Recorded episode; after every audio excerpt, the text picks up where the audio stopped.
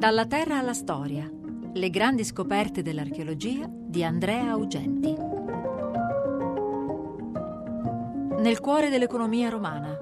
La villa di sette finestre.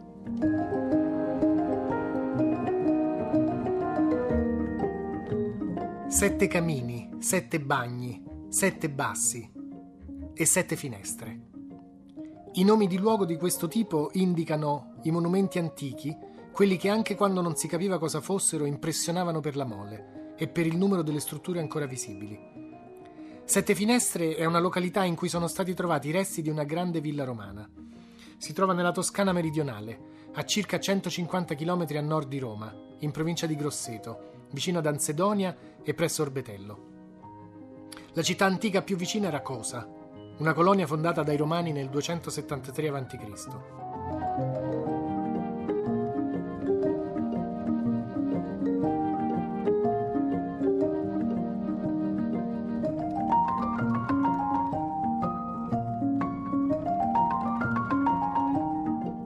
scavo di Sette Finestre, condotto alla fine degli anni 70 del secolo scorso, è uno scavo molto importante, un vero snodo, un punto di svolta nella storia dell'archeologia italiana e dell'archeologia in generale.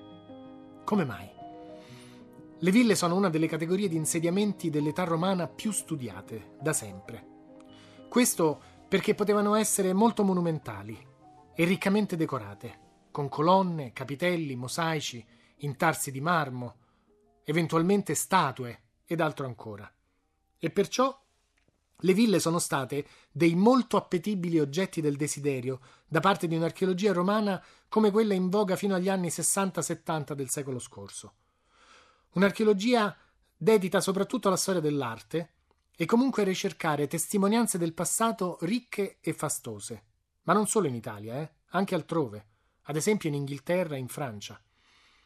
Per forza di cose, quindi, stiamo parlando di un'archeologia molto incline a indagare le tracce materiali dei potenti, delle classi dirigenti dell'antichità e a fornire quindi un quadro molto parziale su tutto, architetture comprese. E questo non va bene se vogliamo ricostruire la storia tutta intera. Se ci pensate, è come se qualcuno volesse scrivere una panoramica sull'architettura di oggi usando soltanto una galleria di foto delle opere di Renzo Piano. E basta.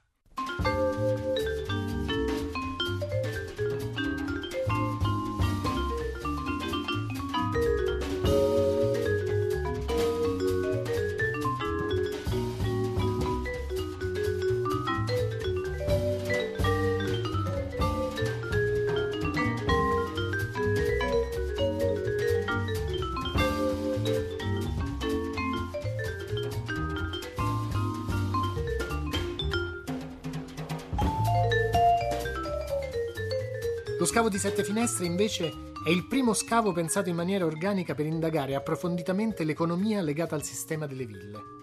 Uno scavo nato da un interesse diverso da quello prevalente fino ad allora, un interesse di tipo soprattutto economico e sociale.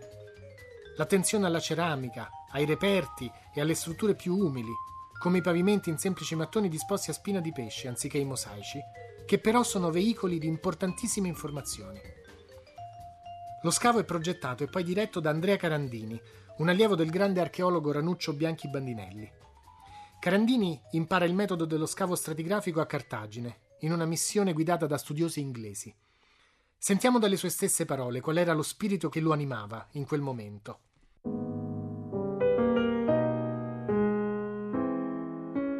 Insegnavo a Siena.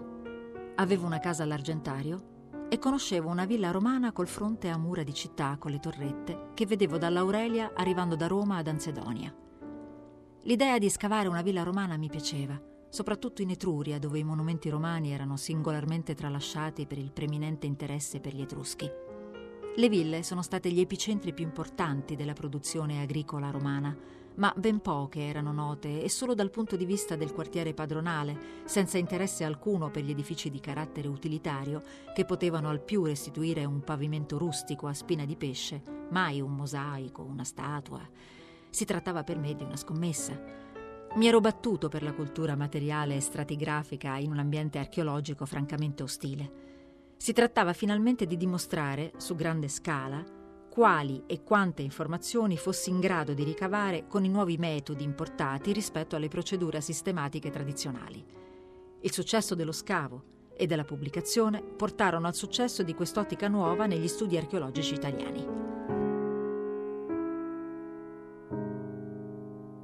I resti della villa di Sette Finestre si trovano poco distanti dalla via Aurelia, in una posizione piuttosto appartata. Secondo Carandini la villa somigliava ad una piccola reggia racchiusa entro le mura di una città. Per una di quelle circostanze fortunose che a volte ci propone l'archeologia, conosciamo il nome del proprietario del complesso, Lucio Sestio, console nel 23 a.C., le cui iniziali sono impresse sulle tegole con cui sono fatti i tetti del complesso.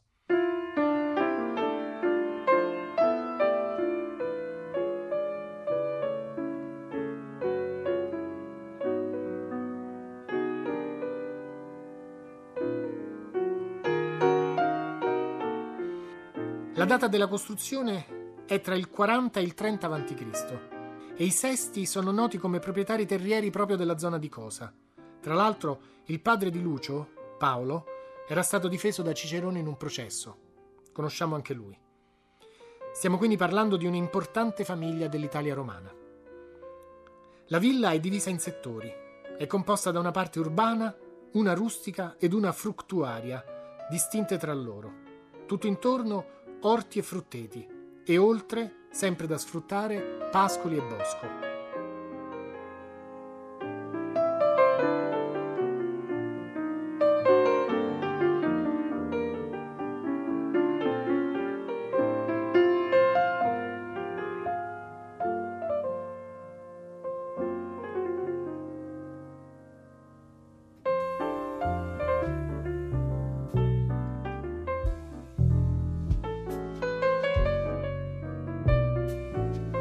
Su un lato c'era un giardino all'italiana, circondato da un muro con torri in miniatura.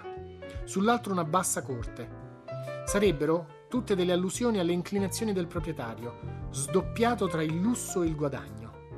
Quindi, sulla fronte la villa fornisce l'impressione della residenza fastosa di un ricco possidente.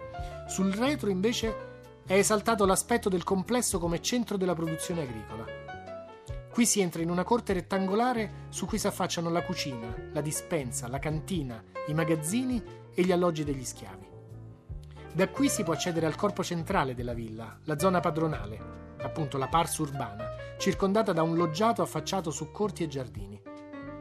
Dopo l'ingresso troviamo un atrio con un impluvio centrale. E qui la musica è già cambiata, perché ora i pavimenti sono a mosaico e l'architettura si fa sempre più ricercata. Intorno all'atrio si dispongono vari ambienti, tra cui probabilmente quelli del procurator, l'amministratore della villa per conto del proprietario.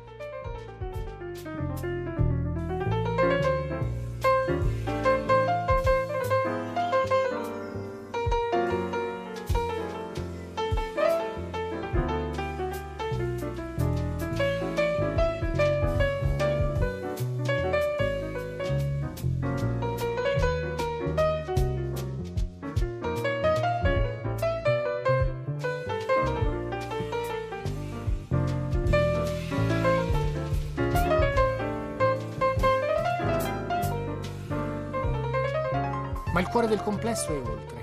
È il peristilio, cioè un cortile colonnato. Sono colonne in mattoni sagomati, coperte da stucchi e con capitelli in pietra. Un cortile su cui si affacciano le due stanze dei padroni di casa, i cubiculi. Più grande quello del capofamiglia, più piccolo invece quello di sua moglie. I cubicoli sono decorati, pavimenti a mosaico e pareti affrescate in secondo stile pompeiano. Qui si esibiscono il lusso e il potere, senza mezzi termini. Accanto alla parsa urbana un giardino porticato. Ancora più a sud un magazzino, il porcile di età traianea e gli alloggi degli schiavi, tutti complessi articolati intorno a un cortile centrale.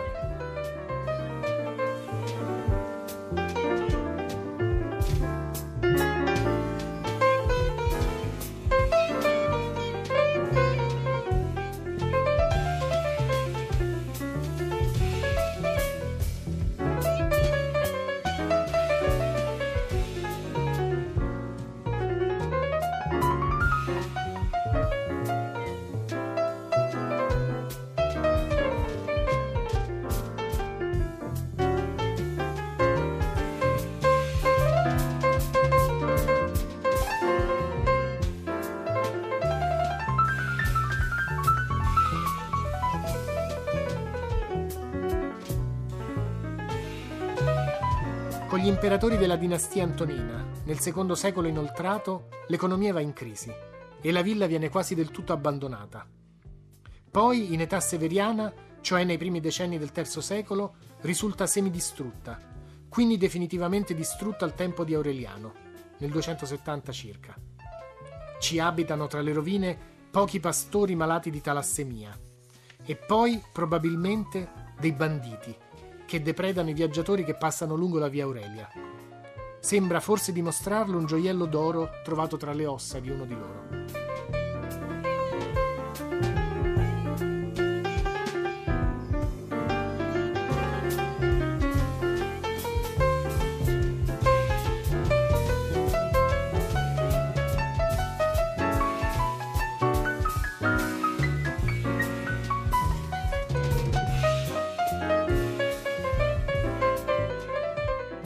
La rivoluzione dello scavo di sette finestre è quella che porta al centro del discorso l'archeologia della produzione e più in generale l'economia, affrontata con la lente di ingrandimento dell'indagine archeologica.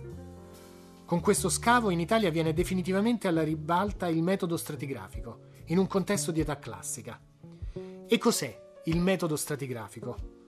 Nei nostri appuntamenti è un termine che è venuto spesso fuori, ma non abbiamo mai affrontato per intero.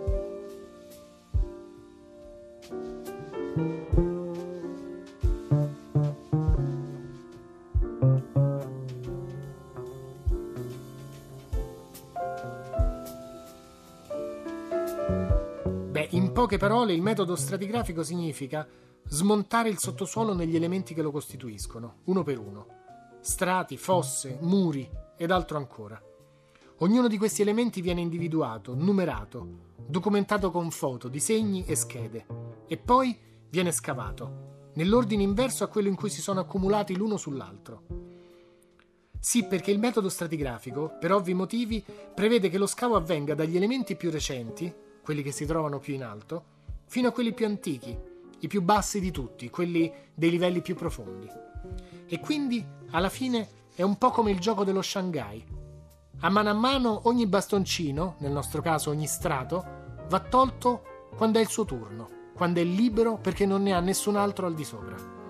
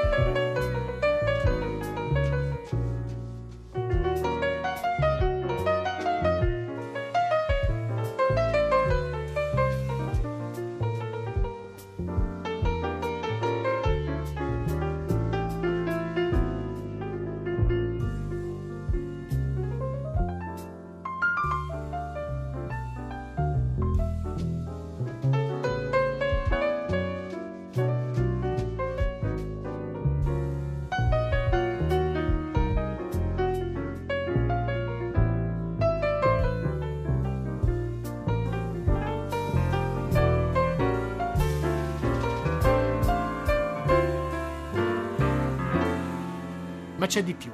Mentre prima la terra veniva considerata come un ingombro, una scocciatura da togliersi di torno perché impediva la visuale del monumento che si stava portando alla luce, che era quello che contava di più, con il metodo stratigrafico la terra assume una nuova importanza. Gli strati sono come delle borse, delle sacche dentro le quali ci sono i reperti. E non solo quei reperti datano gli strati, ma siccome li dobbiamo contare ad uno ad uno, raccogliere tutti e capire da dove vengono, Quei reperti ci parlano di produzione e di commerci, ci aiutano a fare storia dell'artigianato e storia dell'economia. Quindi, in poche parole, il metodo stratigrafico, attento ai più minimi dettagli e ad ogni testimonianza lasciata dall'uomo nei luoghi abitati, spinge in direzione di una forte attenzione alla cultura materiale, fino ai più umili cocci, che saranno anche umili, ma possono dare importantissime informazioni, informazioni di vario genere.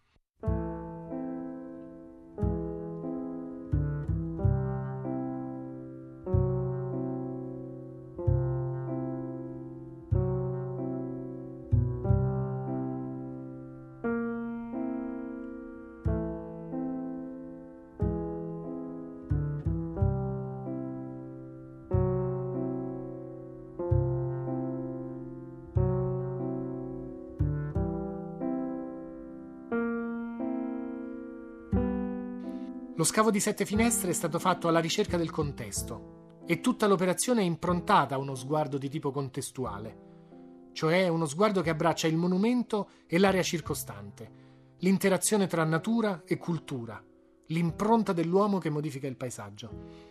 E per questo, subito dopo lo scavo viene progettata e varata la ricognizione, cioè l'esplorazione del territorio, con particolare attenzione alle tracce archeologiche, anche le più minime. Raccogliere e interpretare i resti che si trovano in superficie, nei campi, quelli che restano dopo le arature. Questo è la ricognizione. Per capirci, pochi cocci in un campo, anfore e poi tegole e mattoni, tutti concentrati in una stessa zona, possono essere per esempio i resti di una fattoria.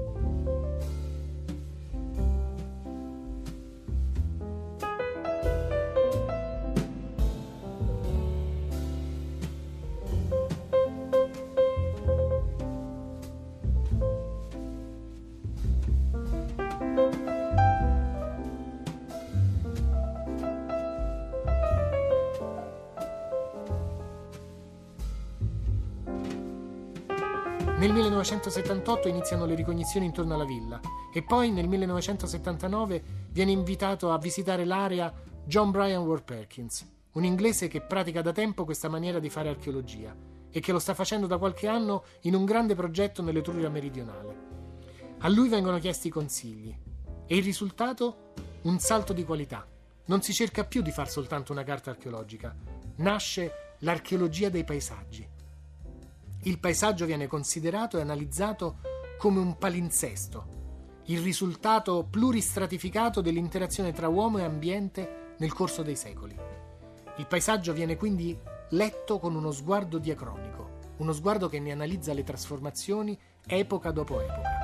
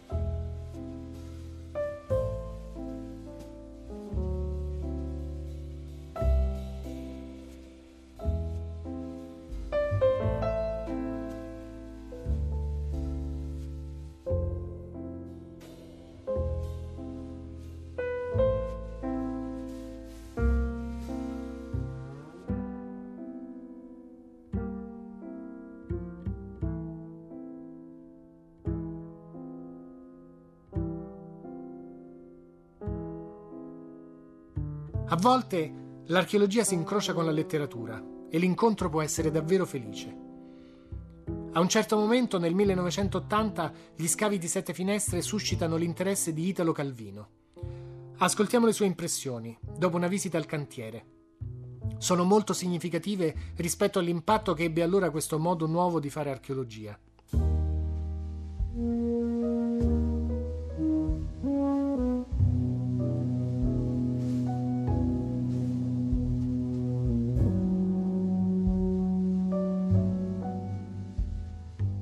L'archeologia italiana è sempre stata tendenzialmente architettonico-monumentale.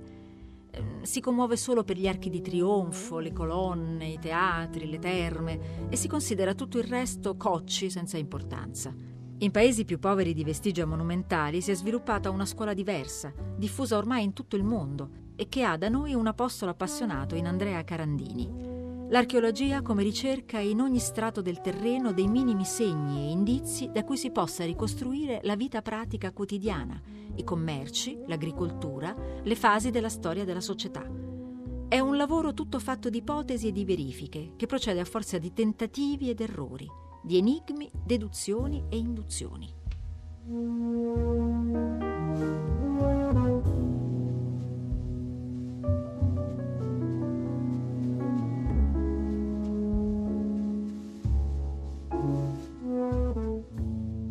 Da cinque anni a sette finestre, tutte le estati, una cinquantina di giovani italiani e inglesi portano avanti gli scavi sotto la direzione di Andrea Carandini. Sono studentesse e studenti d'archeologia o di restauro che fanno uno stage come volontari. E tutte le mattine li si vede che spicconano e spalano cocce sotto il sole per otto ore. L'orario del cantiere va dalle sei e mezza alle due e mezza, con la lena nell'affrontare le fatiche che si ha solo nelle attività che danno una gratificazione immediata. Per essere esatti, devo dire che la prima cosa che salta agli occhi sono le ragazze, che danno colpi di piccone, spalano e spingono pesanti carriole, mentre i maschi sembra che preferiscano i lavori più calmi e leggeri. Comunque sia, a vederli tutti insieme si ha un'immagine di gioventù d'oggi diversa da quella che propongono le solite cronache, ma che forse rappresenta meglio tante cose a cui oggi si tende. Sforzo collettivo e realizzazione individuale, concentrazione e disinvoltura.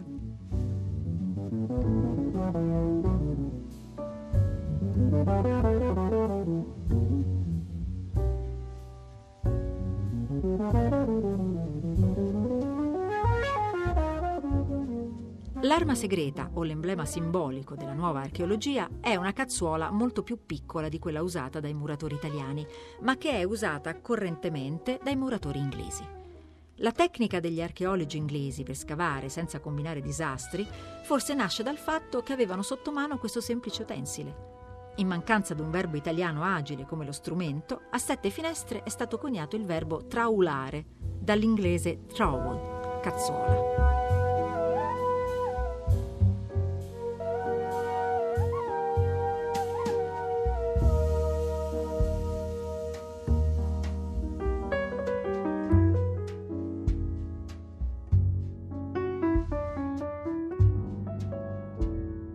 Frantumi dei crolli, succedutisi nei secoli, vengono messi alla luce strato per strato, disegnati e fotografati così come si trovano, descritti in minuziose schede, poi asportati e deposti in vassoi di plastica nella disposizione in cui sono stati rinvenuti. Possono essere pezzi di tegole del tetto crollato, frammenti di intonaco affrescato delle pareti o del soffitto, cocci d'oggetti, giù giù fino al mosaico dei pavimenti.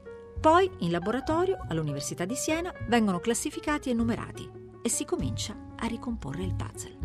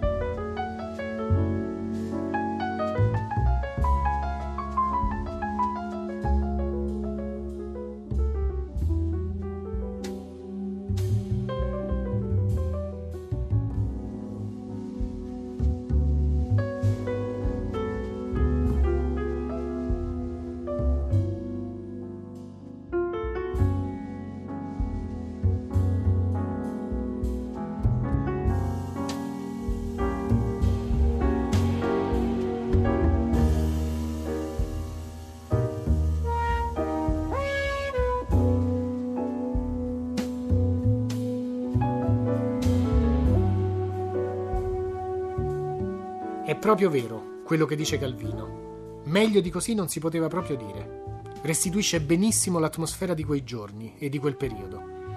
E c'è anche di più. Sette Finestre è stata una palestra per più generazioni di archeologi. Stiamo parlando di 120 scavatori a campagna. Qui Carandini ha gettato le basi per la creazione di una sua scuola. Lo scavo e la ricognizione sono stati l'incubatrice di un nuovo modo di concepire l'archeologia e lo stesso mestiere dell'archeologo. Molti di loro sono rimasti nell'archeologia. Molti oggi insegnano in varie università le discipline più diverse: archeologia classica, medievale, metodologia della ricerca archeologica. È la riprova di quante idee e stimoli abbiano circolato in uno dei più importanti e innovativi cantieri della storia dell'archeologia, italiana ed europea.